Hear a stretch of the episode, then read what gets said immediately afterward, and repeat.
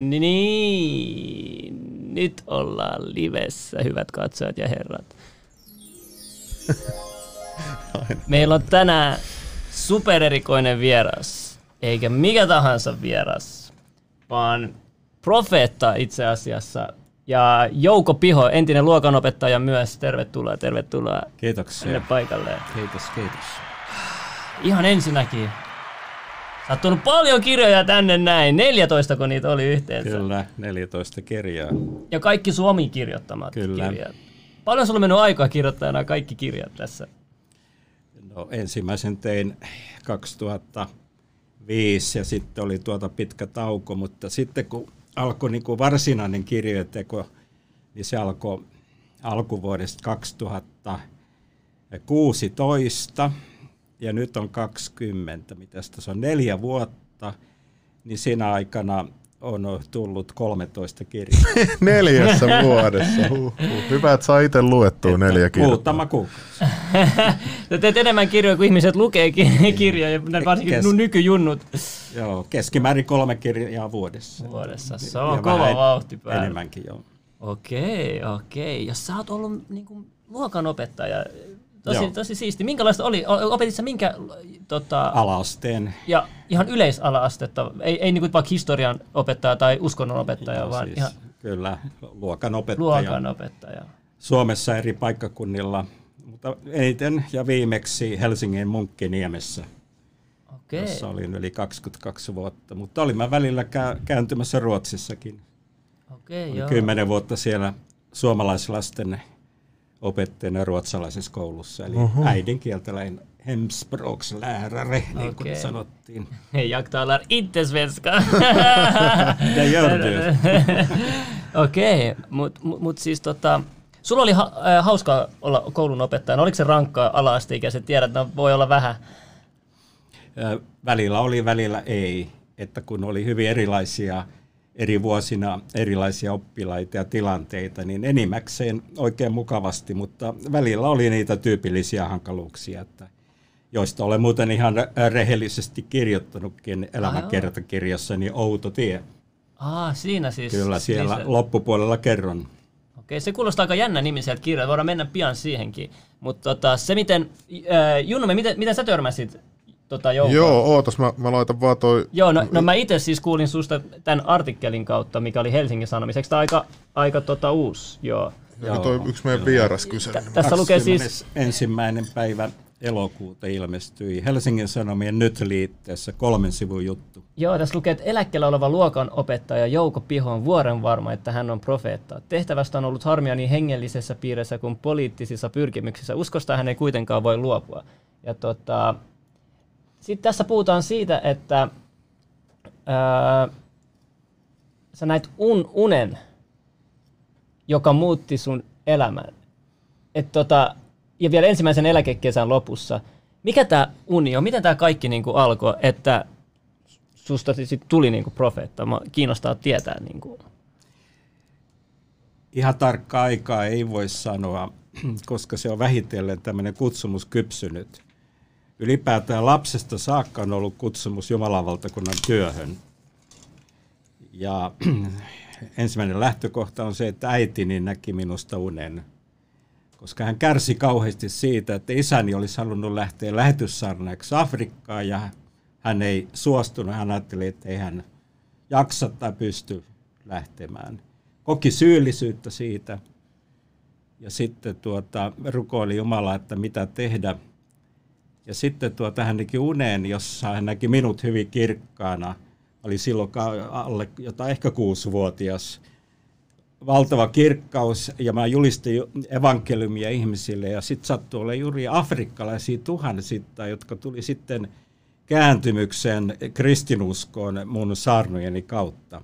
Ja silloin äitini koki, että Jumala on hyväksynyt sen, että kun hän mielessään ajatteli, että anna anteeksi Jumala, että minä en, en pysty lähtemään Afrikkaan, mutta jos sinä tahdot, että jouko joskus lähtee, niin minä en pane vastaan. Eli hän ikään kuin luovutti mut Jumalalle. Ja sitten tuli tämä näky, tämä uni, ja sitten äitini koki, että hänen tämä niin kuin luovutus ja tuskainen rukous oli hyväksytty. Okei. Tämä oli se alku. Mutta se, mitä tuossa Hesarin jutussa näki, näkyi, niin oli, siinä oli se vuosiluku, se taisi olla 2008 tai 2009, niin näin näyn, että oli paljon ihmisiä, tai se oli uni, jotka tungeksi johonkin taloon, mutta ne ei mahtunut sinne kuulemaan Jumalan sanaa, kun oli niin valtavasti ihmisiä, oli semmoista herätystä. Ja sitten mä huusin siellä näin, että tuollahan on avoin kenttä, että mennään sinne. Ja sitten englanniksi huusin, että all people, come here. Ja kutsuin heitä sinne. Ja sen jälkeen sitten sinne ilmestyi Niilo Ylivainio, tämä tunnettu herättäjä, joka 90, 1970-luvun lopulla ja vuoteen 2021 asti Suomessa niin sai suuria kansanjoukkoja liikkeelle ja hänen kokouksissaan paljon ihmisiä kaatui ja parani ja tuli uskoon. Ja tämä Ylivainio sanoi mulle sitten siinä leppoisesti hymyillen, että Ajouko, sinä olet nyt siis aloittamassa tällaista työtä. Ja sen mä koin, että se oli jonkinlainen jumalainen vahvistus, että mun jotenkin pitäisi seurata ikään kuin Ylivainion jalanjäljissä tai olla niin kuin Herran käytössä niin kuin hän oli. Ja näitä on tullut sitten monia muita, myös monien muiden ihmisten taholta, jotka ovat nähneet, niin kuin eräskin henkilö näki, että mulla oli semmoinen va- paksu nahkainen talja, profeetan talja niin kuin päälläni ja koki vahvasti, että mulla on sellainen voimakas profeetallinen kutsumus, että näitä on tullut muualtakin. Täällä mutta alkaa olla vähän kuuma. Tulee, alkaa Aa, huurtua. vähän Joo, joo. huurtua. Ei mitään, ei mitään. Joo, että tämmöistä. Mutta siis, onko profeetat niinku harvinaisia? Paljon nyt tällä hetkellä on profeetoita. Onko sulla mitään hajua? Niinku, onko niinku profeetta kuulostaa tosi iso titteli, eli jos nyt katsotaan, niinku, oliko Paavali tyyliin profeetta? oli, tämmönen- oli joo, sitäkin. Joo. No Paavalihan oli opettaja, lähetyssaarnaaja, mutta häntä kutsutaan myös profeetaksi. On se aika harvinaista, että ei, ei, ei ole y- ollenkaan niin paljon kuin esimerkiksi opettajia tai pastoreita. Tuntuuko sinulle, sitä nimeä käytetään väärin? Esimerkiksi nämä tunnetummat artistit, Cheek ja Elastinen, niin nehän teki yht, y- yhdessä niin kuin, tämmöisen bändi, bändikaksikon ja sen nimi oli Profeetat. Joo. Niin onko se, onko se mielestä ok vai ei? No, en mä nyt halua tuomita sitä, että kai siinä on jotain huumorintajua. Niin? huumorintajua voi olla, että en mä nyt niin tosikkomaisesti Joo. ottaisi sitä. Okei. Ja tota, nyt kun sulla on tämä profeetta niin titteli parhaiten tunnettuna siitä, niin onko sulla, niin kuin, äh, tarkoittaako myös profeetta sitä, että sä saat viestejä Juma, Jumalalta? Et niin kuin esimerkiksi Paavihan sanotaan, että sä saa viestiä Jumalalta suoraan. Niin Joo. millä tavalla se eroaa vaikka paavi, paavi, paavista olemisena? No, ei puhuta nyt Paavista mitään, en ota kantaa siihen. Mutta se on juuri noin, niin kuin sanoit, että profeetta on henkilö, joka saa sanomaan Jumalalta ja kertoo sen ihmisille. Ja yleensä se on jotain kehotusta tai rohkaisua tai varoitusta, tai mitä se milloinkin on. Ja sitten toinen asia, että profeetta voi kertoa tulevia asioita, että mitä tulee tapahtumaan. Aa, eli en, ennustaa tulevaisuuteen. Mm. Nämä kaksi. Okei. Ja tuleeko nämä niinku unen kautta, tuleeko nämä niinku, millä tavalla näitä viestejä, tulee? tuleeko niitä muulla tavalla kuin unel, unella? Et niinku, mit, No, Toki joo. Ö, Voi tuottaa, nähdä näkyjä, kuten minäkin olen nähnyt. Mä olen kertonut kirjoissani profetioita. Mulla on kaksikin profetioita kirjaa, myös omiakin näkyjäni. Ja ihmiset muutkin yhtäkkiä ne vaan niin kuin näkee kuin taulun edessään ja he ovat valveilla. Että unien lisäksi valveilla olevia näkyjä. Sitten on tämä, että tulee, Jumala voi jotenkin, jopa jotkut, minä en ole kuullut, mutta jotkut voi kuulla ihan kuulevin äänen Jumalan äänen. Mutta hyvin yleinen on se, mikä mullakin on aika paljon, että Jumala tai Jumalan pyhä henki puhuu niin kuin ihmisen sisimpään, että kun ihmisessä on ruumi, sielu ja henki, niin ihminen siinä hengessä saa niin kuin Jumalalta tiedon, sanoja ja sanomaa, joka voi olla joko yksi sana tai lauseita tai ajatuksia, ja näitä mä oon saanut aika paljon. Ja mikä on aika hauskaa, niin ei ainoastaan suomeksi, vaan aika usein on tullut englanniksi. Englanniksi, okei. Okay. Joo. Ja kun sä puhut Jumalan äänestä, me tiedämme, meillä on rajallinen aika, me mennään eteenpäin, mutta jumalallinen ääni, niin onko se, niinku, onko se erilainen ääni? Eikö se ei ole sun oma ääni päässä, vaan se on, onko, se sit niinku, onko se miehen ääni, onko se naisen ääni? Mikä, minkälainen? Kuten sanoin, niin mä en ole siis ääntä kuullut niin kuin jotkut muut ovat, Aha. Okay. vaan tulee niin kuin ne ajatukset tai ne sanat. Että Jumala vaikuttaa niin kuin ihan yhtäkkiä jotenkin täysin mun ulkopuolelta jotain sellaista. Niin kuin tällä hetkellä mulla on sellainen tilanne, että mä saan tämmöisiä sanoja joka päivä. Mä kutsun niitä sanalastuiksi. Mulla on jo yksi kirja, jonka nimi on Sanalastu, ja tästä tulee jatkoa. Ja mä oon saanut niitä suomen kielellä, ruotsin kielellä, englannin kielellä, saksan kielellä, hebrean kielellä ja latinan kielellä ja italian kielellä. Ne voi tulla millä kielellä vaan. Ja se, se on sellainen juttu, että mä en ajattele sitä asiaa, mutta yhtäkkiä mulle vaan niin kuin humahtaa jostakin voimakas tietoisuus, että nyt täs, tämmöinen sana, tästä pitäisi jotakin kirjoittaa. Ja sitten mä kirjoitan siitä, mitä mä koen, että mä saan sanottavaa. Että se on niin kuin Jumala vaikuttaa ihmisen henkeen tämmöistä tietoa, jota hänellä ei muuten ole. En, en, en kuin Junnu, sanon, että, eh, mitä mieltä sä oot kun raamattu alkaa silleen, että alussa oli sana, ja se sana on Jumala. Niin, raam, Onks- raama, niin, ra- raamattu ei ala niin. Eikö? Johanneksen evankeliumi alkaa niin. Joo, no Johanneksen evankeliumi, joo, mutta eikö se ole se niinku käytetyin ää, raamattu? Tai niinku, mitä nyt y- Uudessa yleisesti- testamentissa, Joo, uudessa. joo kyllä. Niin mitä se niinku tarkoittaa? O- o- Tarkoittaako se just kirjaimellisesti sitä, mitä, si- mitä, se, mitä se sanoo? Että alu, alussa oli sana ja se No sana kyllä oli se Jumala. vähän selitystä kaipaa sikäli, että mikä se sana oli. Niin, Se on Jeesus. Okei. Sä oot päätynyt siihen johtamaan. Joo, ja moni muu. Mites, että tuota, koska siinä sanotaan, sana tuli lihaksi ja asui meidän keskellämme. Eli inkarnaatio. Jeesus syntyi ihmiseksi, eli lihaksi asui meidän keskellämme. Ja sana, alussa oli sana ja sana oli Jumala. Siitä taas annetaan ymmärtää, että Jeesus Jumalan poikana oli itsekin Jumala. Ja sitten hän tuli, syntyi ihmiseksi, eli hän oli sekä totinen Jumala että totinen ihminen. Okay. Mutta ihmiseksi hänen piti tulla ihan tietystä syystä, eli kuollakseen ihmisenä ihmisten puolesta. Koska ei Jumala voi kuolla. Hän on kuolematon. Jotta voi kuolla, piti tulla ihmiseksi tähän ruumiiseen, joka voi kuolla. eli halusko Jumala ymmärtää enemmän ihmisyydestä vai miksi se lähetti oman Eikö poikansa? tämä sovitus, tämä lunastus, ö, siis uhrikaritsapuoli, se oli tärkein. Okei. Eli se idea, että ihmiset ja ihmiskunta, kun on langennut ja tehnyt syntiä, se vaatii jotain hyvitystä, sovitusta, uhria. Ja ei mikään muu riitä niin kuin maksamaan ihmisten syntiä kuin se, että Jumalan viaton poika, uhri Karitsa, tehtiin synniksi. Eli kaikki meidän synnit laitettiin Jeesuksen päälle ja siinä tilassa hän kuoli meidän puolesta, jolloin hän niin kuin kärsi meidän rangaistuksen, ettei meitä enää tarvitsisi rangaista. Ja tämä on se idea koko kristin uskossa, että hän kuoli meidän puolestamme, jotta me saisimme elää. mä, mä oon käynyt katolista kouluun nuorena ja mä en muistanut edes sitä tarinaa tälleen, kun Joo. näin ta- detailit. Tätä mutta- kutsutaan nimellä sovitus, lunastus, pelastus eri nimillä. Okay. Ja sen hän saattoi tehdä vain ihmisenä. Ja Mut- i- ihmisenä tässä ruumiissa hän kuoli, meni sitten tuonelaan, mutta sieltä sitten nousi kolmantena päivänä ylös. Ja sitten hän palasi siihen entiseen asemaansa, jumalalliseen asemaan. Eli nyt kun hän tuli ihmiseksi, niin hän niin kuin paljon jumalallisesta kirkkaudesta joutui luopumaan ja niin kuin alentumaan ihmisen tasolle. Mutta se oli tämä pelastustarkoitus, että hän sitten ihmisenä kuolee meidän syntisten ihmisten puolesta. Mun täytyy kysyä yhtä juttua, että kun mä näen, että sä oot kirjoittanut Israelista, mutta eikö israelilaiset kiellä Jeesuksen? Valitettavasti ja jo Jeesuksen aikana, paitsi osa.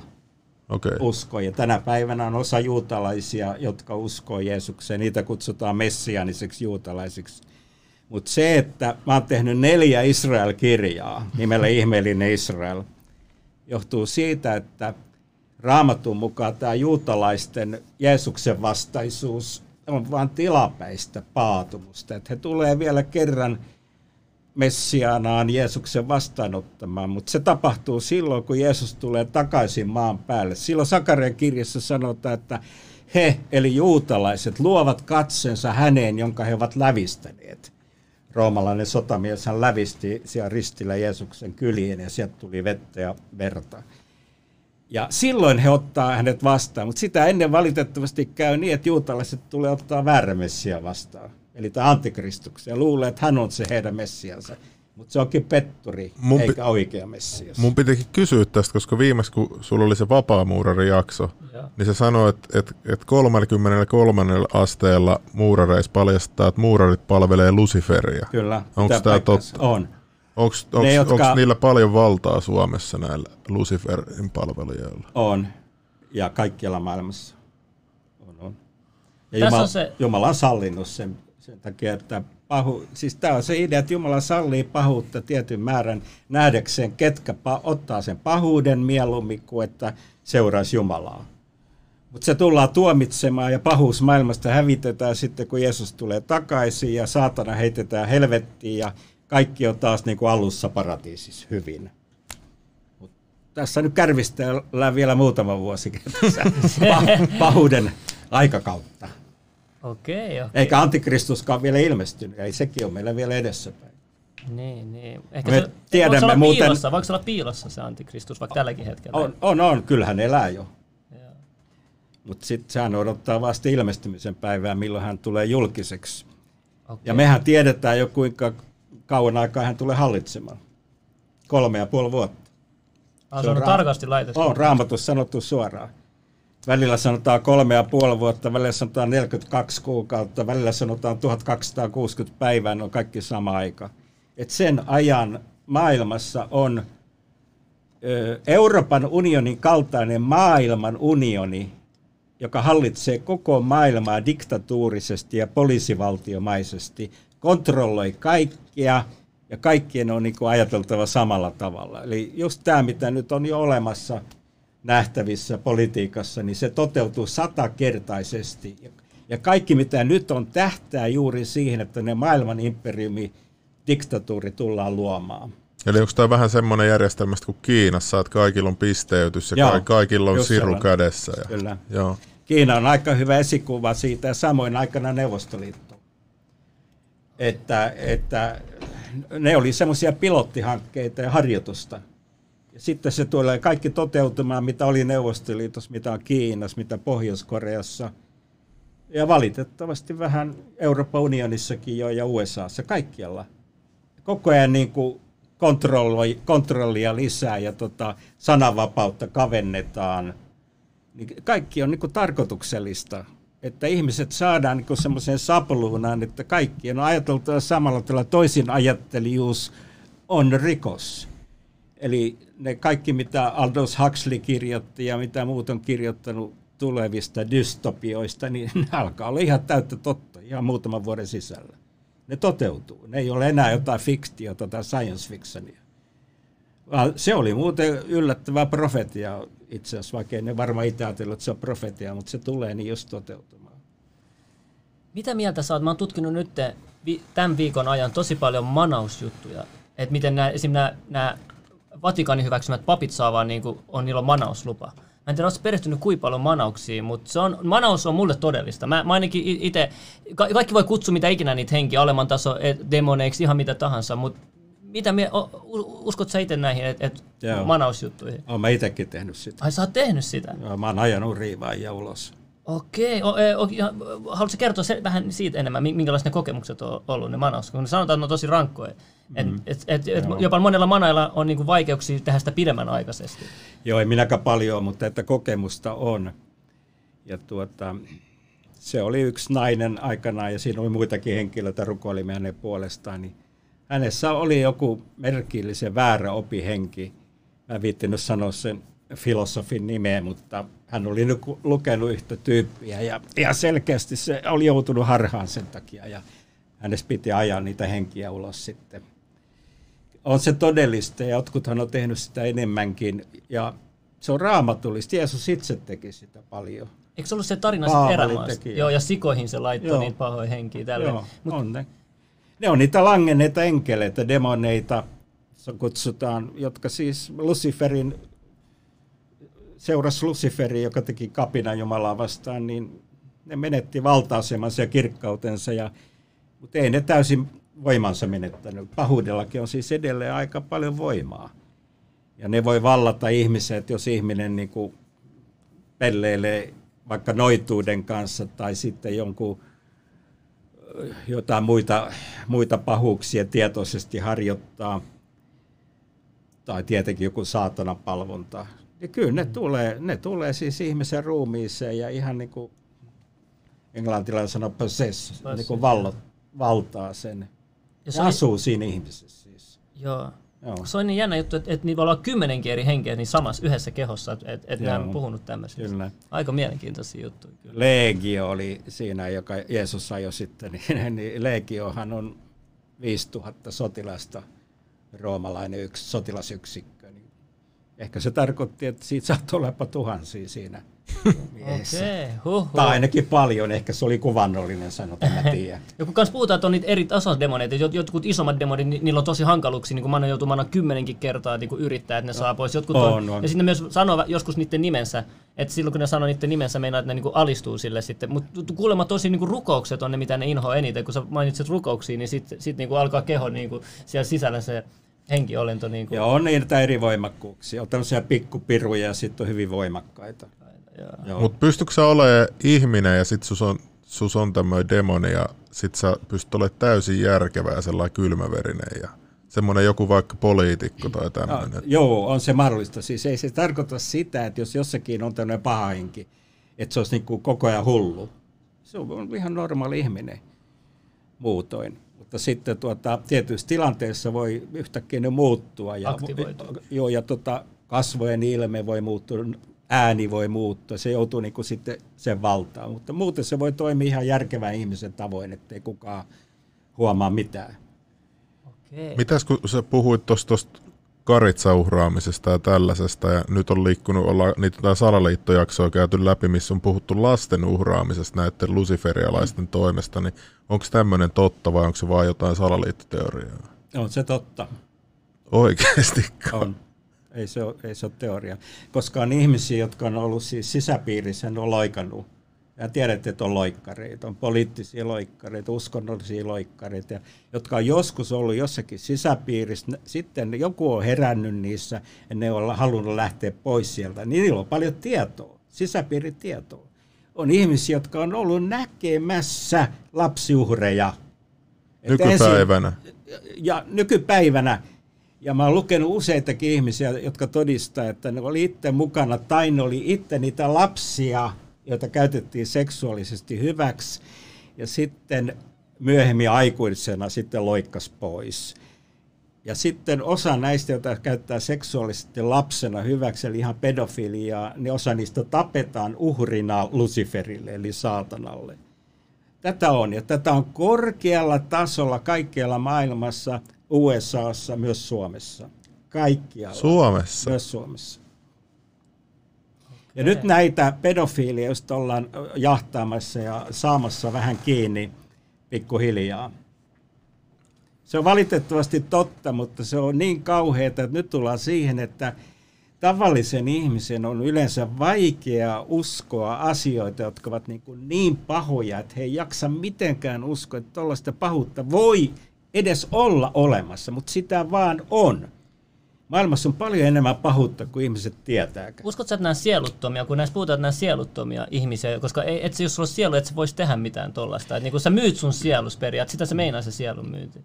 No ei ne sieluttomia, onhan ne, mutta... Ne, Mut mit, mitä sä voit tehdä tuollaista? mutta, niin kuin... mutta nehän on niin kuin tehnyt diilin saatanan kanssa. Mutta mi, mikä se diili on? Niin, sielun on myynyt. Niin, niin ne on niinku luvannut saatanalle jotakin just näitä uhria, lapsiuhreja, että ne tekee ja tottelee saatana. Ja vastapainoksi diilihän tarkoittaa, että siitä saa jotain. Niin ne saa menestystä, ne on monesti tuolla artistimaailmassa, niin, niin useimmat on näitä justiinsa niin tämän tapaisia ihmisiä, niin ne yhtäkkiä saa valtavaa menestystä ja niistä tulee maailman kuuluja, koska kaikki koneisto, mitä ikinä löytyy, niin valistetaan niiden hyväksi. Eli tämä saatanan siunaus on todellinen. Ne saa menestystä, ne saa rahaa, ne saa, jos ne haluaa seksiä, huumeita, ne saa kaikkea, mitä ne haluaa. Millä hinnalla? Ne menettää sielunsa. Ja tämän elämän jälkeen joutuu helvettiin. No, hulluahan se on. Niin kuin mä kerran sanoin Perttu Häkkisen ohjelmassa, että on se nyt helvetin hullua mennä helvettiin, kun taivaaseenkin pääsis. niin sä puhuit taivaasta, mä kuulin, sä puhuit, sä Marilyn Monroe siellä ja oli kaksi muutakin, mä muistan enää ketä. Joo, en minä tiedä onko se, mutta mä aikanaan tein kirkko- ja kaupunkilehteen semmoisen kirjoituksen 90-luvun alkupuolella, että ketä haluaisin nähdä taivaassa. Ja niitä oli kolme henkilöä. Apostoli Paavali, sitten yksi Becky, johon mä tutustuin ystävänä Christ of the Nations raamattukoulussa Dallasissa Amerikassa 1980-luvun alkupuolella, mutta joka kuoli 26 syöpään, joka oli aika traaginen juttu. Ja sitten Marilyn Monroe. Ja tietysti tiesin, että tämä viimeinen herättää ihmetystä, mutta mä niin kuin lähinnä spekuloin sillä tavalla, että ei me koskaan tiedetä niin kuin ihmisen sisintä. Ja mä olin lukenut Marilynistä erilaisia kirjoja ja nähnyt tietysti elokuvia. Ja minulla oli tehnyt vaikutuksen se va- merkillinen herkkyys ja sellainen lapsenomainen, lähes naivi tämmöinen vilpittömyys, joka hänessä oli jotain ihan muuta kuin mitä sitten oli tietysti se julkinen imago, jota hän joutui näyttelemään. Mutta hän oli hyvin haavoittuvainen ja herkkä ihminen ja tuli vaan mieleen lähinnä toiveena, että voi, voi kun tuollainenkin Jumalan luoma ihminen, niin jolle kävi niin traagisesti kuin kävi, niin kuitenkin lopulta olisi siellä taivaan puolella. No meillä ei kaikki nuoret tiedä välttämättä, mihin hän kuoli. Niin kuin. No siitä on kahdenlaista väitettä. Yleinenhän on tämä väite itsemurhasta, mutta minä olen sitä mieltä ollut jo vuosi, että Marilyn Monroe murhattiin koska, mieltä. koska hän tiesi liikaa Kennedy-asioista. Hän oli molempien Kennedyn rakastajatar ja silloin oli tota, just näitä kriisiaikoja ollut Neuvostoliiton kanssa, Kuuban kriisiä, Berliinin kriisiä. Ja pelättiin, että ehkäpä Marilyn tietää liikaa asioista. Ja se johti sekä Marilynin murhaamiseen että Kennedy tappamiseen. Molemmat piti niin kuin, saada pois. Mutta se niin kuin, lavastettiin itsemurhaksi. Mutta kyllä se oli järjestetty juttu, valitettavasti. Joo, mä itsekin samaa mieltä. Mutta niin yllättävän paljon niin kuin ollaan perehdytty samoihin salaliittoihin ja sam- sama, samoihin niin kuin, niin. juttuihin. Mutta se on, tässä on mielenkiintoista, että niin kuin, on nämä kristilliset henkilöt ja sitten on myös, niin kuin, niin kuin, e, myös niin kuin hengelliset, mutta ei kristilliset henkilöt. Mutta niin kuin, molemmilla on yhteinen vihollinen. Molemmat, molemmat tietää, että on tämmöisiä veriuhrauksia ja muita. Molemmat vastustaa sitä. Näetkö sille, että voidaan tehdä yhteistyötä vai oletko sille, että ei, sun pitää olla varmasti niin kuin meidän, niin kuin meidän, meidän kristinuskon puolella, että me lähdetään taas vai niin kuin, tuetko kuitenkin semmoisia, koska meillä, niitä, niitäkin on paljon. Joo, näin on. Tota, mä oon just ajatellut tätä viime aikoinakin paljon, koska esimerkiksi netissä tämän huomaa sanomatta nyt nimiä, että mm siellä on henkilöitä, jotka vastustaa sitä, mitä minäkin, mutta mä tiedän, että niillä on tietyissä asioissa erilainen uskomusjärjestelmä tai uskoo vähän eri tavalla. Tai on erilaisia käsityksiä. Koska olisi vaikea uskoa, jos me molemmat ollaan vaikka demoneet ja näitä näit vastaan, niin Mut, miten sitten voi päätyä helvetti, jos ei usko sanotaan Jumalaan, niin sit niitä vasta, mitä sä taistelit, sitten kuoleman jälkeen sä päädytkin sinne, niitä vasta, mitä sä taistelit täällä maan päällä. Et se on Joo. vähän ristiriitainen. Joo. No, se pelastuminen taas johtuu vähän eri asioista, ei siitä, mitä sä vastustat, vai mihin sä uskot. Ja pelastua nyt ei vaan kertakin voi raamattu mukaan muutoin kuin uskomalla Herran Jeesukseen Kristukseen. Usko Jeesukseen, niin sinä pelastut. Hän on ainoa tie. Minä olen tietutuuselämä.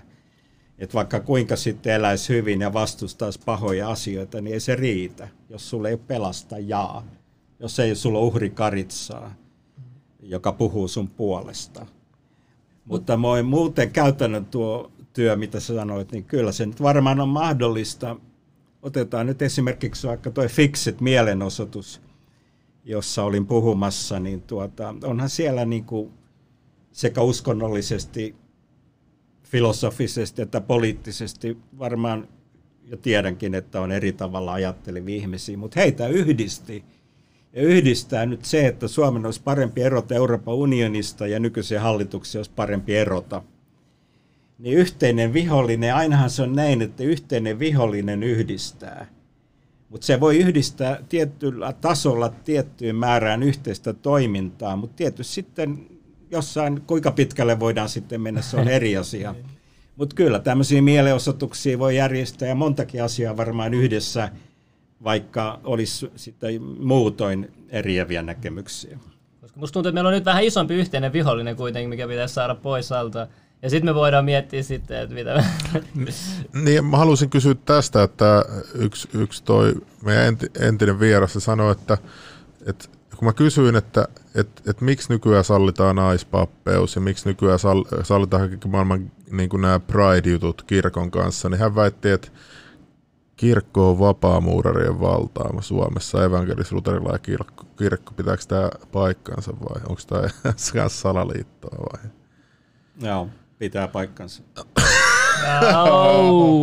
ja sitten toiseksi, niin tota, paitsi vapaamuurareiden, niin liberaaleiden ja itse asiassa siellä on varmaan aika moni kommunistikin soluttautunut vuosien mittaan sinne, Ai kulttuurimarksistit, jotka on, mutta ylipäätään tämä liberaali teologia, että jo nyt kirkolla kai tarkoitetaan luterilaiskirkkoa, Joo. mutta tota, kyllähän sillä tietysti voidaan vähän ehkä laajemmin ajatella niin kuin muitakin, mutta Suomessa tietysti se on se suurin. Niin, että puhuu, että lopun aikana tulee luopumusta. Ja tämä on sitä, että on luovuttu raamatun perusopeista monistakin. Annettu periksi maailmalle, alettu niin kuin tätä maailmaa miellyttämään, tämän maailman mielipiteitä. Ja se Jumala tulee sen tuomitsemaan. Suomen luterilainen kirkko tulee saamaan suuret tuomiot, niin kuin koko Suomikin. Että valitettavasti se on näin, mutta nythän sitten kirkkohan on hyvin erilainen. Siellä on hyvin raamatulle uskollisia, uskovia kyllä paljon vielä jäljellä, kuten joku Päivi Räsänen ja moni muu. Mut se, se on ihme ja kumma, että ne on pysynyt yhdessä, että välillähän sitä aina uumoilla, että kun siellä on niin erilaisia näkemyksiä, että joko se kohta hajoaa. Se on melkein sama tilanne kuin keskustapuolueessa, että siellä on tämä liberaalisiipi ollut Mari Kiviniemen ajoista asti – on lähdetty ihan eri linjalle kuin mitä tämä alkiolainen konservatismi aikoinaan oli, jota Paavo Väyrynen ajaisi, jota minäkin kannatan. Että kuin nekin vielä vaan ovat yhdessä, mutta en yhtään ihmettelisi vaikka keskustapuolue jonain päivänä hajuaisi, koska ne on ideologisesti niin eriytyneet. Ja sama koskee kirkkoa. Että jos jossain vaiheessa niin ehkä näin käy. Niin mä oon ihmetellyt sitä, että aina mä ihmettelin lapsena aina, kun tuli tänne noin naispapit. Mä aina ihmettelin sitä, että just niin kuin, kun mä olin just käynyt katolisen koulun ja ei mistään tuollaista ollut mm, puhettakaan. Mm, ja, ja sitten mä aina ihmettelin, että mitä muslimitkin meinaisi, kun olisi yhtäkkiä jotain naisimaaneja vai imaameja. Ja siitä tulisi, niin kuin, että se olisi ihan tä, pä, niin kuin sellaista sen, sen, niin kuin sen oppien vastasta, eikö?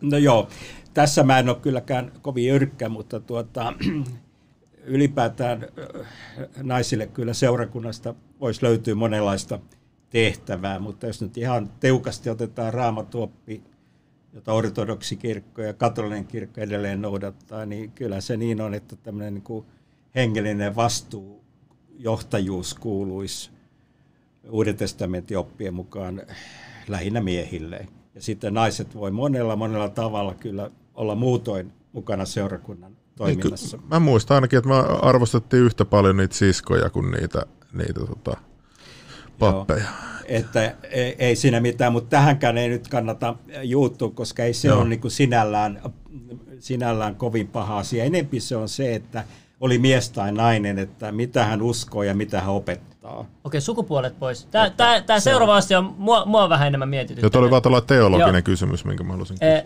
minkä ihonvärinen sitten Jeesus oli. Kun nyt on nämä musta-ihoset sanoa, että, että Jeesus ei ollut vaalea ihon, että nyt sitä, miksi sitä kuvataan vaalea ihosena ja tälleen. Niin oliko se sitten enemmän lähi tyylinen? Mikä, minkälainen, minkälainen Jeesus ihmisenä oikeasti oli niin kuin fyysisenä muotona, täällä ihmismuotona? Onko mitään? No, olettaisin, että aika paljon semmoinen kuin tämä päivän juutalaiset.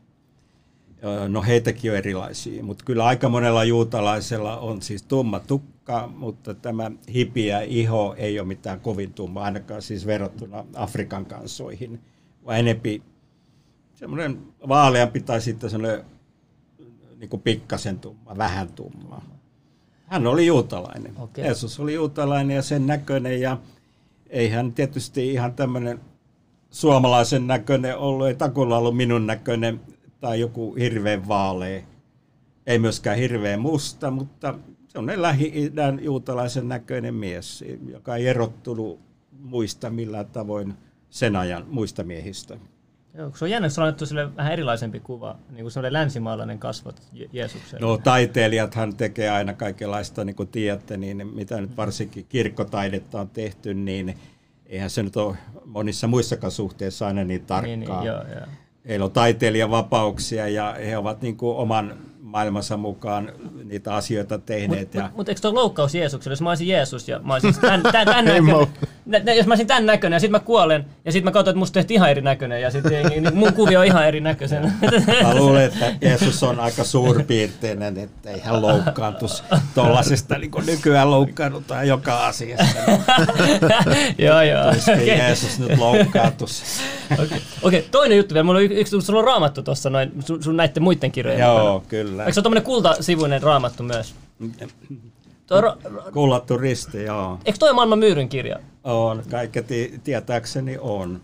Mutta oh. Raamattu on jännä kirja. Mä haluan siitä vähän sanoa, koska me tiedetään, että se alkuperä on se hebreankielinen raamattu. Ja sitten juutalaiset käyttää, mä en tiedä varmaan kappale, ne, ne yrittää niinku koodata raamattu. Ne näkee, että raamattu on paljon syvempi, syvempiä asioita piilotettu siellä. Jumala on piilottanut sinne niinku va, valitsijoille tiettyjä juttuja ja, ja sieltä niinku tutkitaan. Ja sitten Jeesus käytti paljon vertauskuvia ja muita, niin Uskotko, että tuolla on paljon niinku piilotettu asioita tuohon raamatun kirjaan? Oletko itse mm. huomannut, löytänyt niitä? On, on, on. Joo, joo. Ei niitä heti eka lukemalta huomaa. Ja sen takia, kun raamattu pitää lukea uudestaan ja uudestaan. Ja huomaa semmoisia, mitä ei 10 tai 20 vuotta sitten huomannut ollenkaan. Että se on hyvin rikasta tekstiä. Että se kannattaa lukea jatkuvasti. Ja toinen asia on tietysti se, että kun se on käännös, niin eihän se aina se käännös ole paras mahdollinen. Kannattaa lukea eri käännöksiä, jos mahdollista, niin tutkia alkutekstiä. Yeah. Ja nykyään se on mahdollista. Minulla, minulla nyt ei ole kirjana, mutta netissä esimerkiksi minulla on vanhan testamentin hebrealainen teksti – ja ne sanaselitykset, sit, mitä ne tarkoittaa. Sitten mulla on ihan kirjan muodossakin, niin on uusi testamentti, Kreikan tuota käännös, ja siinä on sitten sana sanalta selitetty ja erikseen sanakirja, mitä ne tarkoittaa. Ja sitten muita englannia, englannin ja ruotsinkielisiä raamatuita, niin se on hyvin rikastuttavaa, koska ei aina joku yksi kääntäjä vaikka suomen kielelle on onnistunut – ehkä ihan kaikkia niitä sanamerkityksiä kääntämään, mikä sitten selviää muista käännöksistä. Onko näistä kirjoista poistettu sivuja, kun aina huhutaan tällaisia juttuja, niin, niin kuin historian saatossa? Tai materiaalia? Sikäli on poistettu, että kun ei alkuperäisiä käsikirjoituksia ole olemassakaan, ja sitten kun niitä on kopioitu, niin ihminen on ihminen, niin on varmaan tullut kopiointivirheitä tai jotakin, että joissakin käsikirjoituksissa, joissakin jakeissa voi olla pieniä eroja. Esimerkiksi sillä tavalla, niin kuin tässäkin lukee välillä, että tätä jaetta ei ole vanhimmissa tunnetuissa käsikirjoituksissa tai jotain tuommoista. Mutta ne ei ole kovin merkitseviä, niitä on aika vähän, eikä ne niin horjuta mitään pääasioita ja pääoppeja ollenkaan. Mutta se on vaan se, että ei ole alkuperäisiä jäljellä, ne on, ka- ne on kaikki kopioita tota, mä samaa mieltä, että noilla kielellä on tosi paljon eri värejä, koska esimerkiksi englanniksi se Genesis, siinä sanotaan Genesis, niin kun sanoisi kertoo geeneistä, kun siinä lukee Genesis, siinä on piilotettu jotain tietoa meidän geeneen. Mä en tiedä siis, se on vain yksi, yksi jutuista, mitä siinä niin. on. Ja sitten toinen on se, että English, niin se kuulostaa en, niin kuin aengelis, että se olisi, niin kuin, olisi niin kuin enkelin luoma kieli tai jotain. Mä en tiedä, siis tämmöisiä on. Niin on, Genesis on lainattu englantiin latinasta, ja se tarkoittaa vain niin kuin alkua.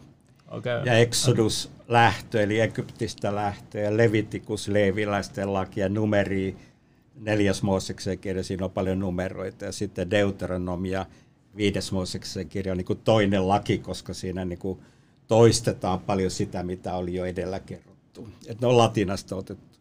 Mutta on ne tässä meidän suomalaisessa raamatussakin, jotenkin niitä arvostetaan, että vanhoja nimityksiä. Tuossakin lukee ensimmäinen Mooseksen kirja Genesis. Genesis, joo. joo. Okay. Hei, mitäs mun piti vähän ostaa kirjoja sulta? Jota? Joo, niinhän oli vähän puhetta ja, ja olit kiinnostunut muun muassa tästä kirjasta Outo tie. Joo, tämä oli kuulemma sun ensimmäinen kirja. Kyllä, 2005 ilmestynyt mm. ja edelleen sitä menee. Ja mä joudun ottaa uuden painoksen, koska 2015 joulukuussa, kun olin edesmenneen Perttu Häkkisen radio-ohjelmassa ja hän sattui kehumaan tuota kirjaa siinä ihan yllättäen spontaanisti, että hän harvoin lukee mitään kirjaa kahta kertaa, mutta tämä Jouko Pihon Outotie-kirjan minä olen lukenut kaksi kertaa. Sen jälkeen tota, meni 50 kirjaa tota, myyntiin heti ja painos loppui ja tämä on nyt sitten uusi painos. Mikä sä sanoit sen nimi oli sen kaveri? Perttu Häkkinen. Perttu. Onko tämä sun myydyn kirja tai niinku men- Joo, Joo, on. Ja sitä myydään edelleen nyt 15 vuotta jälkeenkin päin. Okay. Koko ajan menee. Eh, Mistä kertoo, mitä siinä kerrotaan? Mä en tiedä yhtään siis, mistä toi kirja kertoo. M- mitä se, se on mun elämäkerta vuoteen 2005 asti, plus siihen olen niin väliin laittanut eri siihen mennessä kirjoittamia niin artikkeleita. Okei. Okay. Samoin siinä on erilaisia tapahtumia, siinä on esimerkiksi mun ulkomaan matkoista raportteja, siellä on jotakin runoja, aforismeja, siellä on monenlaista, mutta lähinnä se on niin kuin kronologisesti etenevä tarina, mitä kaikenlaista on sattunut niin kuin aikajärjestyksestä lapsuudesta asti kesään 2005. Ja erityisesti siinä olen myös pohtinut sitten tätä suhdetta helluntai-herätykseen – minkä takia olen sieltä joutunut aikanaan ulos ja sitten liittynyt jälleen ja sitten taas joutunut ulos ja sitten liittynyt jälleen ja sitten taas joutunut Ai, ulos. kolmas Joo, ja, tota, niin, ja sitten myös se, että kun mulle vasta tahtoa, niin tuli avioero aikanaan, ja, joka oli mulle kauhea järkytys, että eihän uskoville mitä avioero koskaan pitäisi tulla – sen jälkeen sitten alkoi kova naisen kaipuu ja etsintä. Mä olin kymmenen vuotta kahden pojan yksinhuoltaja isä ja siinä aikana tuli sitten Se on pitkä aika. etsittyä tuota, uutta puolisoa ja ei niistä sitten tullut mitään, mutta kertyi vaan sitten kerrottavaa näitä eri niin kuin yrityksiä, eri suhteita, ystävyyksiä. Ja sen takia siinä onkin alaotsikkona outo tie, kamppailuni Jumalan, elämäni naisten ja helluntai-herätyksen kanssa. Ja tämä outo tie on profetia, jonka mä sain 81 Jerusalemissa. Yksi nainen profetoi minulle, että sinun edessäsi tulee olemaan outo tie. Mutta se ei ole liian vaikea. Minä tulen auttamaan sinua ja siunaamaan sinua.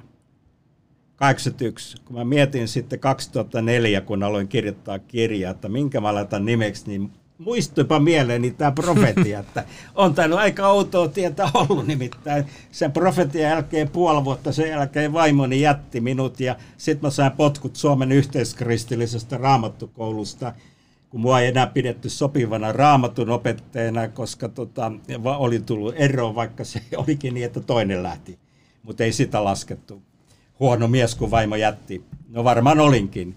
Mutta joka tapauksessa niin olin, se outo tie alkoi siitä, että mä olin yhtäkkiä ilman vaimoa ja ilman työpaikkaa. Sitten mä menin sinne raamattukouluun ja sitten lopulta ei ollut muuta mahdollisuutta kuin palata, niin kuin uskovat sanoa, maalliseen työhön, eli opettajaksi. Ja sitten mä olin loppuun asti, eläkkeelle asti opettajana vaikka tarkoitus oli alun perin olla niin kuin Jumalan valtakunnan työssä tai lähetyssaarnaaja, mutta ei siitä sitten tullut mitään kuitenkaan. Äh, mä haluan kysyä, että ootko viettänyt paljon aikaa kirkossa? Onko se, niin kuin, käytkö joka sunnuntai kirkossa? Vai en, onko se, en, ei? en. Se, Mikä sun suhde on niin kuin tämmöiseen, niin kuin, onko, paljon kristittyjä, jotka on eronnut kirkosta just niiden niin kuin, juttuja, mitä ne on puskenut niin kuin protestina niitä vastaan? Joo, no Joo, on nimenomaan on. Ja tota, mulla tämä onkin vähän vaikeampi kysymys. Mä en ole sitten loppujen lopuksi sitten, kun tuolta helluntaherätyksestä jouduin eri syistä johtuen ulkopuolelle, niin löytänyt seurakuntaa, missä olla. Ja mä välillä liityin kyllä kirkkoonkin. Mutta se johtuu vaan siitä, että mua pyydettiin seurakuntaa vaaleissa ehdokkaaksi. Mä sanoin, että ei sitä oikein käydä, kun en mä edes kuulu kirkkoon. No liity kirkkoon. No sit mä liityin. okay. Mutta sit muutama ei mua sit valittu. Eikö kannattaa sit perustaa melkein oma kirkko, jos toi Evlut-kirkko on demonien No, no vähän jo kerran perusti, mutta se ei oikein onnistunut. Eli mullahan on ollut oma seurakunta. Sen nimi oli Kuninkaan seurakunta. Ja se oli silloin 1983, kun mä perustin. Pidin kokouksia Helsingissä muutaman vuoden ajan. Mutta sitten mun täytyy lopettaa se mä suoraan kerron tässä kirjassani Outotie miksi. No sanotaan lyhyesti siksi, että mä olin yliarvioinut sen avioeron vaikutuksen ja en tullut ajatelleeksi, että mulla tulikin vuosia kestävä masennus. Multa meni voimat, mä en jaksanut sit, sitä seurakuntaa vetää ja niitä kokouksia pitää. Ja... Entä uusi yritys? Kunhan sä menit kolme kertaakin kirkkoon takaisin. Niin Joo, olen, on sitä viime vuosina ajateltu, katsotaan. Räsäseen yhteyttä. Ja... Joo, no ei, no hänhän on kirkossa ja se kansanlähetyksessä edelleen. Ja, niin, mutta, se, mutta sitten tuon kirkon kohdalla tosiaan kävi niin, että mä sitten erosin lopulta siitä, koska mä en sitten kuitenkaan sitä hengelliseksi kodiksi kokenut. Ja syy oli ollut ainoastaan tämä, että seurakuntavaaleihin voi osallistua. Mä ajattelin, että se on aika turha syy, että kun mä en koe sitä kuitenkaan, että se on mun paikka, niin joku vuosi sitten mä erosin sieltä. Että mulla ei ole ollut vuosiin nyt sitten mitään hengellistä kotia. Mutta se on ihan sama juttu politiikan puolella. Mulla ei ole poliittista kotia. Mä oon yrittänyt olla tuota jossain yhdeksässä puolueessa ja mistään ei ole tullut mitään. Ja perustanut kaksi omaa poliittista puoluetta. Mutta ne ei onnistunut, kun ei onnistuttu keräämään niitä 5000 kannattajakorttia. Pitäisi olla niin aina johtajan roolista, niin että et, et, et, et, sä haluat aina perustaa niin kuin esimerkiksi niin kuin just No mä perustan, jos ei ketään muita. Joo, niin. Ja esimerkiksi tämä viimeisen Siniristin liitto, jota mä yritin pari vuotta sitten, niin en mä olisi halunnut sitä. Mutta kun mä koin, että Suomesta puuttuu tämmöinen kansallismielinen, konservatiivinen, kristillisiä arvoja kunnioittava puolue – joka olisi niin kuin vielä radikaalimpi kuin perussuomalaiset ja vielä kristillisempi kuin KD. Mitä mieltä sä näistä? Äh, ist- että jospa joku perustaisi semmoisen. Ja jäin odottamaan. Mutta ei mitään kuulunut missään. Ja mä, mä niin kuin siitä tarpeesta käsin lähin sitten, että no alo, minä aloitan sitten ja ihmisiä tulee mukaan. Jotkut tulikin, mutta ei tullut tarpeeksi auttajia, keräjiä ja se ei sitten onnistunut. Mutta mä oon vieläkin sitä mieltä, että Suomessa – on poliittinen tyhjiö, että Suomesta puuttuu niin kuin perussuomalaisista oikealle, jos nyt näin ajattelee, vielä yksi, yksi selkeä, vielä kansallismielisempi puolue. Ja mä luulen, että semmoinen tulee kyllä vielä syntymään. Mutta se ei ole... Mutta se ei ole kristillisdemokraattipuolue. Ei, se, se on liian lepsu ja se on liian samantapainen kuin kaikki muut. Sekin on liikaa mukautunut tämän maailman mukaan. No mutta eikö se ole vähän niin kuin myös äänestäjien vika, kun ne uskoo joka neljäs vuosi ne samat horinat jostain uusista työpaikoista ja rahoista ja vappusatasista. Ja niin kuin, et, et, niin kuin, mä en ymmärrä että Suomen niin kuin, tätä politiikkaa, että ne puhuu ihan mitä paskaa vaan aina siellä televisiossa ennen vaaleja. Ja, Tätä, ja, se on just näin. Tätähän moni ihmettelee, minä ja moni muu tuolla netissä, niin jatkuvasti, että miten tämä on mahdollista. Jonkun pitäisi tehdä sellainen nettisivu, missä olisi sellainen mittari, kuin luotettavuusmittari, joku poliitikon kohdalla. Sitten sä menet katsoa, aa Jyrki Katainen, aa joo, 5 prosenttia, no niin, hyvä juttu. Mutta mä oon sitä joskus Ei miettinyt, vaan. että olisiko se vaan sitten niin, että, että suomalaiset on jotenkin puolueuskollisia ja jotenkin kun on tottunut lapsessa saakka, että vanhemmat äänesti tätä puoluetta ja itse, itse on äänestänyt aina, niin ne vaan haluaa jatkaa sen saman puolueen äänestämistä. Teki se mitä tahansa. Ne voi kyllä arvostella, mutta sitten vaaleissa sama äänestetään. Ne ei niin uskalla vaihtaa mielipidettä tai ajatella radikaalimmin. Onko tämä jonkinlaista pelkuruuttakin ja heikkoutta? Mitä ihmettä tämä on? Se on vähän kyllä sitä moni ihmettelee, että näin on. Eikö se ole vähän sellaista laumakäyttäytymistä? No joo, varmaan se on sitä. Ja sittenhän sit se Helsingissä mä oon huomannut monesti se, että sit kun monet lapset haluaa eroa just tollasesta, että vanhemmat haluavat sen, ne muuttaa kuule kallio ja äänestää vihreitä sen jälkeen. Että se on. Joo, toki muutoksia tapahtuu, että ei aina mennä vanhempien mukaan, se on ihan selvä.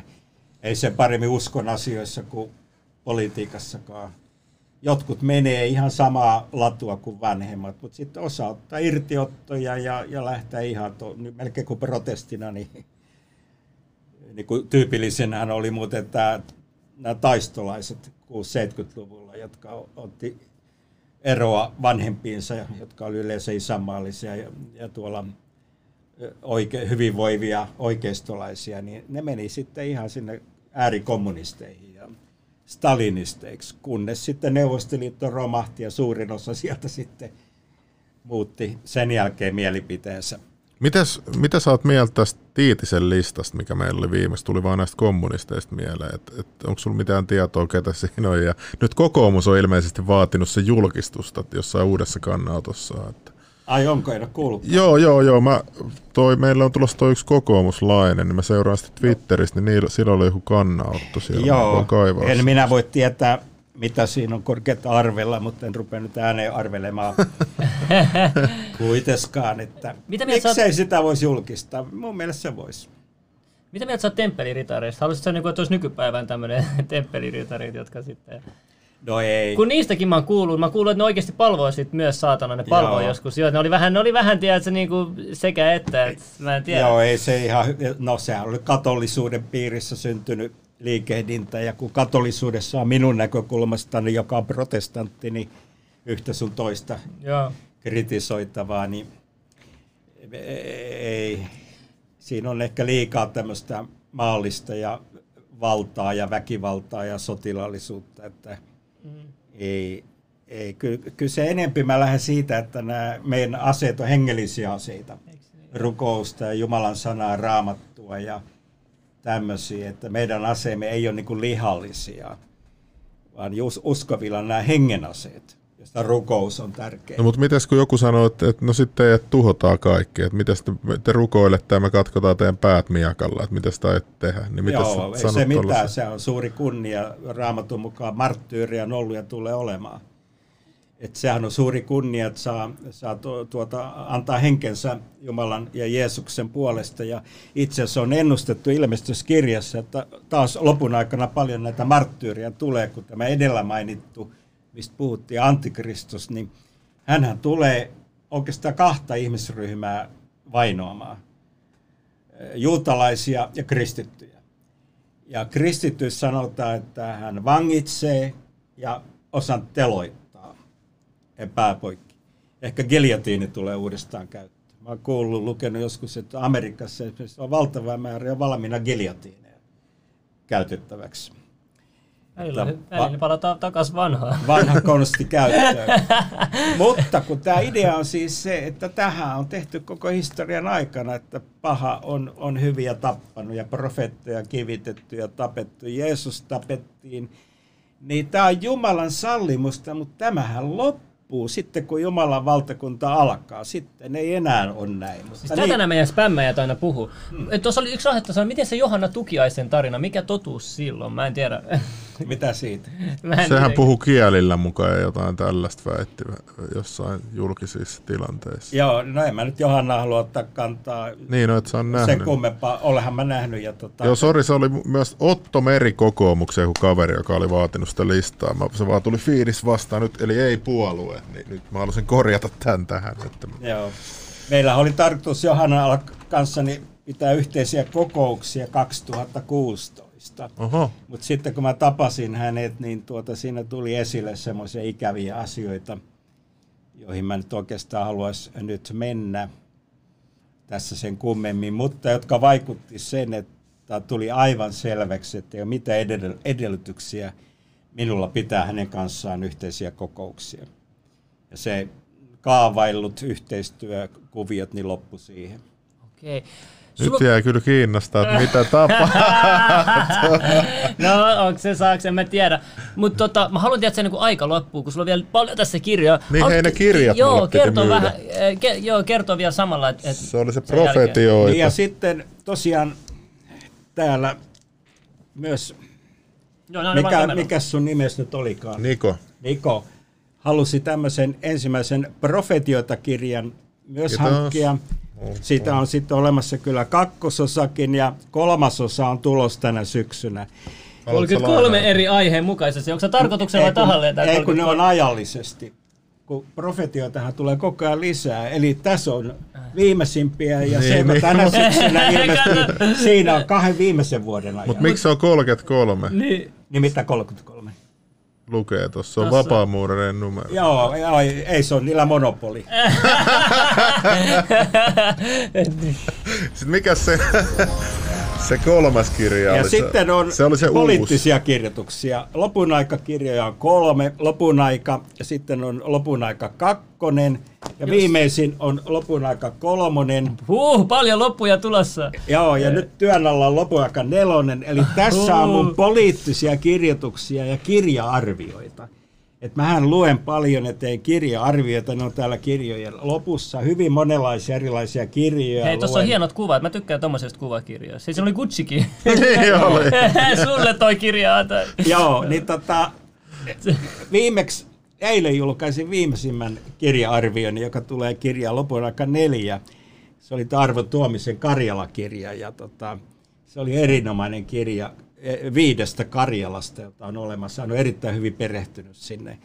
Niin näissä lopun kirjoissa on yhteiskunnallisia poliittisia kannanottoja, teräviä kannanottoja hyvin erilaisiin aiheisiin. Sitten mä oon tehnyt myös tuota runoja, ja sen nimi on Joukopihon psalmeja.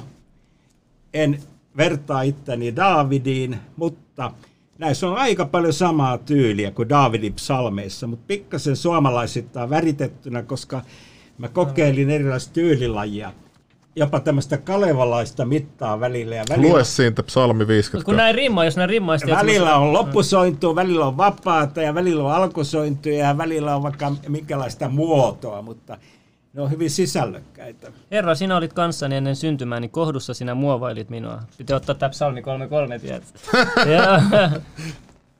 Herra, sinä olet kanssani kuolemassa, sinun luonasi minä olen aina. Okei. Okay. Joo, tällaista, tällaista. Sitten niin kuin sanapuolelta on sitten myös tämmöinen sanalastuja, johon on nyt tulossa jatkoa. Ja tämä on semmoinen kirja, että mä sain yhden sanan, vaikka isä, huolenpito, velka, valtakunta, lunastus, kolminaisuus, hedelmä, siunaus, suunnitelma, ääni, päämäärä, laulu, kaipaus. Ja sitten menin tietokoneen ääreen ja sanoin Herralle, että kun nyt annoit mulle yhden sanan, niin anna siitä myös kirjoitettavaa. Mm. Enkä mä tiennyt mitä kirjoittaa. Sitten sit mä vaan odotin inspiraatiota. Sitten ensimmäinen sana, ensimmäinen lause, sitten se tuli. Mä kirjoitin sitten, mitä Herra antoi, tämän yhden sanan pohjalta. Mun pitää kokeilla tuota räppäämispartia. Siis kun ei keksi sanoja, niin sitten vaan odottaa, odottaa. Joo. Ja, ja sitten on tämmöinen aforismeja, hyvin erilaista aiheista, lyhyitä tiivistelmiä.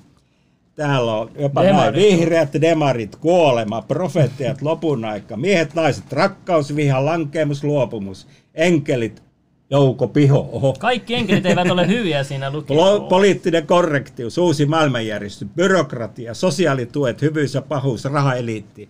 Niin näistä hyvin niin kuin poliittisista ja elämään liittyvistä aiheista lyhyt tiivistelmä, jota mä sitten on kutsunut Toi oli hyvä, tuossa mä tykkäsin noin nopealla vilkaisulla. Joo. Siinäksi tuli, ja sitten on vielä tämmöinen puhuttelevia raamatun kohtia, johon mä oon valinnut raamatun kohti, jotka on minua, 120 raamatun kohti, jotka on mua puhutellut ja sitten siihen loppuu omaa kommenttia. Joka kaikki tuli esiteltyä. Mikä se yksi ja, kirja oli, mikä mun piti vielä saada? Oh, joku kolmas kirja, joku sellainen uusi, mitä joku nainen ei tullut hakemaan. Lopun aika kolme. Niin vai mikä tämä Israel-kirja ja, ja niitä on siis neljänä, että Israel-kirja, mä oon tehnyt neljästi tämmöisen kolmen kuukauden pitkän matkan. Jedi tuli, jedi tuli. Ja siinä on hyvin niin kuin eri puolilta Israelia kirjoitettu. Ei, tämä, oliko tämä 15? Joo. Joo, no mä otan tämän. Tärkeimpiä nähtävyyksiä nykyään Kiitoksia. Israelin elämään. Kiitos. Joo, Jeridi tulee aina vähän tälle jäljestä. Joo, okei. Okay. No ei aina oikeasti. Se ei sen pitänyt tänään edes tulla, mutta se halusi tulla käymään tässä. Jees, tota, tota. Joo, ne oli kyllä aika, aika kovia noi puheet noista. Yleensä niin kuin 90-luvulla saatanan palvonta oli jotenkin silleen muodissa ja, tai silleen niin kuin pinnalla. Nyt se on niin kuin hävinnyt kokonaan kaikkialta. Sitten mä olin, nyt mitä sä puhuit vapaamuurareista, mä oon vähän järkyttynyt. Kuusimas Big Brother siinä TV-sarjassa, niin siellä on julkinen vapaamuurari hengailee siellä. Ja on kuulemma ö, joku erikoistunut lastenhoitoon tällainen ihminen. Joo. mitä sä Onhan osa vapaamuurareista ihan julkisia, ne jotka on siellä alemmalla tasolla. Niin, eli saako ne sitten vasta niin kuin se jossain haastattelussa että, oli, että korkealla tasolla saa vasta sit sen korkean eihän ne useimmat edes tiedä, mistä siinä on kysymys. Että se on melkein kuin, kuin Lions Club tai kuin hyvä tekeväisyysjärjestö, sosiaalinen järjestö, mutta onhan se salajärjestö, niillä omat salaiset juttuus ja siellä on eri asteita. Terve. Aivan, aivan. ja, ja näin, ja tosiaan sitten se muuttuu aina vaan pahemmaksi ja pahemmaksi, mitä korkeammille asteille mennään. Aa, Jeri tuli. No niin, kysy. Tota, Mun pitää käydä vessa. Käy tai, tai no en mä, Jat, mä oon vielä Mulla on pari kysymystä. Mä kattelin tuossa, kun mä olen matkalla tänne. Niin. Kämpillä oli asuntonäyttely, niin tuli vähän kiire. Mutta ei se mitään, mä kerkesin katsoa tuota lähetystä tosissaan matkaa-aikana. Ja mulla tuli matkaan pari kysymystä mieleen, että Okei. kun puhuitte tuossa tota, alussa siitä, että kun tästä niinku posessoinnista ja tämmöisestä, mä nyt pomppaan ihan eri aiheeseen, mutta onko mahdollista, kun puhutaan tämmöisestä demon, demoneiden posessoimisesta, niin onko mahdollista niitä niinku käyttää hyvään tai niinku lahjakkaisiin asioihin, niinku, nää, tai niinku, että nämä demonit olisi niinku käytössä semmoisiin taitoihin, On se Ymmärrän. mahdollista, mutta ei suositeltavaa. Joo, joo. Mutta se on, Ei. se, se on että ihmiset on, on- käyttänyt on, sitä. On, on. Joo, joo. Siitähän on paljon juttuja. Mä luulen, että se on ihan ok, että tuota, niin kuin menneinä kulttuuriaikoina, kun on noita vaikka Egyptin pyramidia rakennettu, että, mm. että siinä olisi ollut niin kuin näiden vähän niin kuin henkiolentoja apua, Niin, niin, koska niin, niillä olisi ollut enempi voimaa ja teknillistä tietämystä kuin sen ajan ihmisillä, että miten, Mm. miten asioita tehdään. Kyllä se mahdollistaa, mutta siis ei suositeltavaa, koska vaikka kuinka saisi niin kuin pahan puolelta jotakin niin kuin apua, Niin. niin. se on kuitenkin yhteyttä pahuuteen ja sitä ei pidä olla. Niin, niin. Vaikka sieltä saisikin jotain niin kuin tilapäisesti. jeesiä, tu- tukea tai muuta vastaavaa. Niin. Miten sitten tämmöinen kysymys, kun puhutaan niinku uskonnosta ylipäätään ja otetaan niinku lähestulkoon va- vaikka suurimmat uskonnot, kristiusko, mm, islami, niin mitenkä, miksi, mä oon tätä pienestä pitää miettinyt itse, kun mulla on siis itsellä kaksi, kaksi eri tota, uskontoa, isällä islami ja äitillä sitten on kristiusko, niin, niin mä oon aina miettinyt sitä, että miksi, miksi uskonnoissa aina keskitytään niinku siihen loppuun ja miksi aina, niin kuin, miksi aina pelotella, tai niin, kuin, niin sanotusti pelotella että sillä lopun tulemisella, ja miksi on niin kuin, jatkuvasti se niin kuin, ehkä spottivalossa jo, jollain tapaa tämä maailman ja elämän loppuminen, kun pitäisi taas sitten mun mielestä niin kuin keskittää ö, aikaa ja niin kuin, ihmisen keskittymistä ehkä siihen elämän elämäseen ja kokemiseen ja niin kuin, sen ma- matkan kokemiseen jo siihen niin kuin, kun sitten taas uskonnoissa, niin monet on aina sen kuoleman ja elämän loppumisen pelon vallassa. No, ei, Ehkä mun ei- mielestä voi ei olla. Se, ei se kannata, tai pidä niin olla, jos niin on, niin siinä on sitten väärä, väärä korostus, että molempiahan sitä pitää olla elää niin kuin tässä ja nyt ja tässä elämässä ja tässä maailmassa. Mm, Mutta niin kuin jo vanhassa testamentissa sanotaan, että pitäisi niin kuin muistaa välillä ainakin, ei nyt joka hetki, niin. Niin elämän lyhyyttä ja niin kuin miettiä, että mitä tämä elämän jälkeen. Että, niin, että välillä siis, mutta ei mitään kohtuuttomasti tai liikaa korostettuna. niin, niin, kyllä, kyllä. Hmm.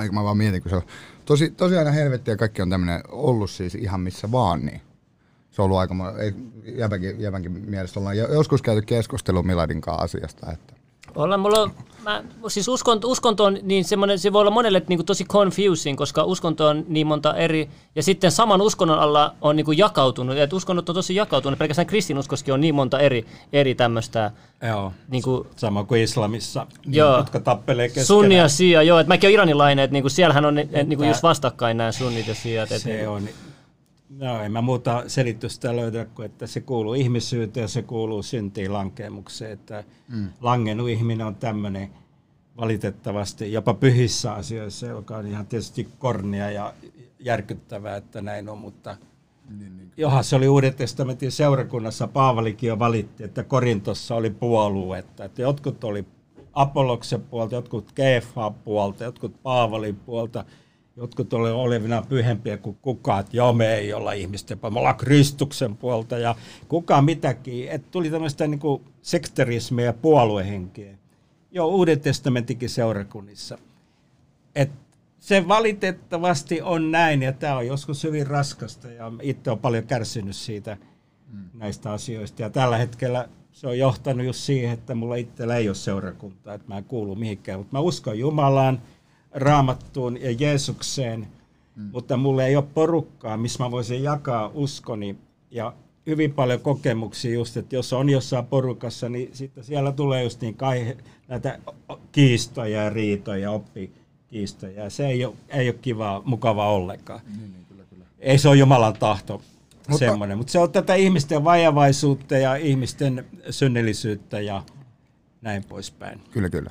Mutta eihän se tota, Uskonto hei, välttämättä... Hei, mä sitä- näin tuossa piho, älä olla pihi, autompi on antaa kirja pois. Kyllä mä oon paljon niitä lahjoittanutkin. mutta, kun, mutta kun mä itse maksan kaikki nuo aika isot kirjapainokulut, sun muut kulut, niin kyllä se nyt on kohtuullista, että tekijä saisi vähän korvaustakin. Joo, se, Se on vaatii nimenomaan. paljon aikaa se kirjan Että teko. Vähän, vähän työpalkkiota ja kulupalkkiota, mutta kyllä tosiaan niin hyvin paljon mä oon antanut ilmatteeksi ihmisille. Nimenomaan näin.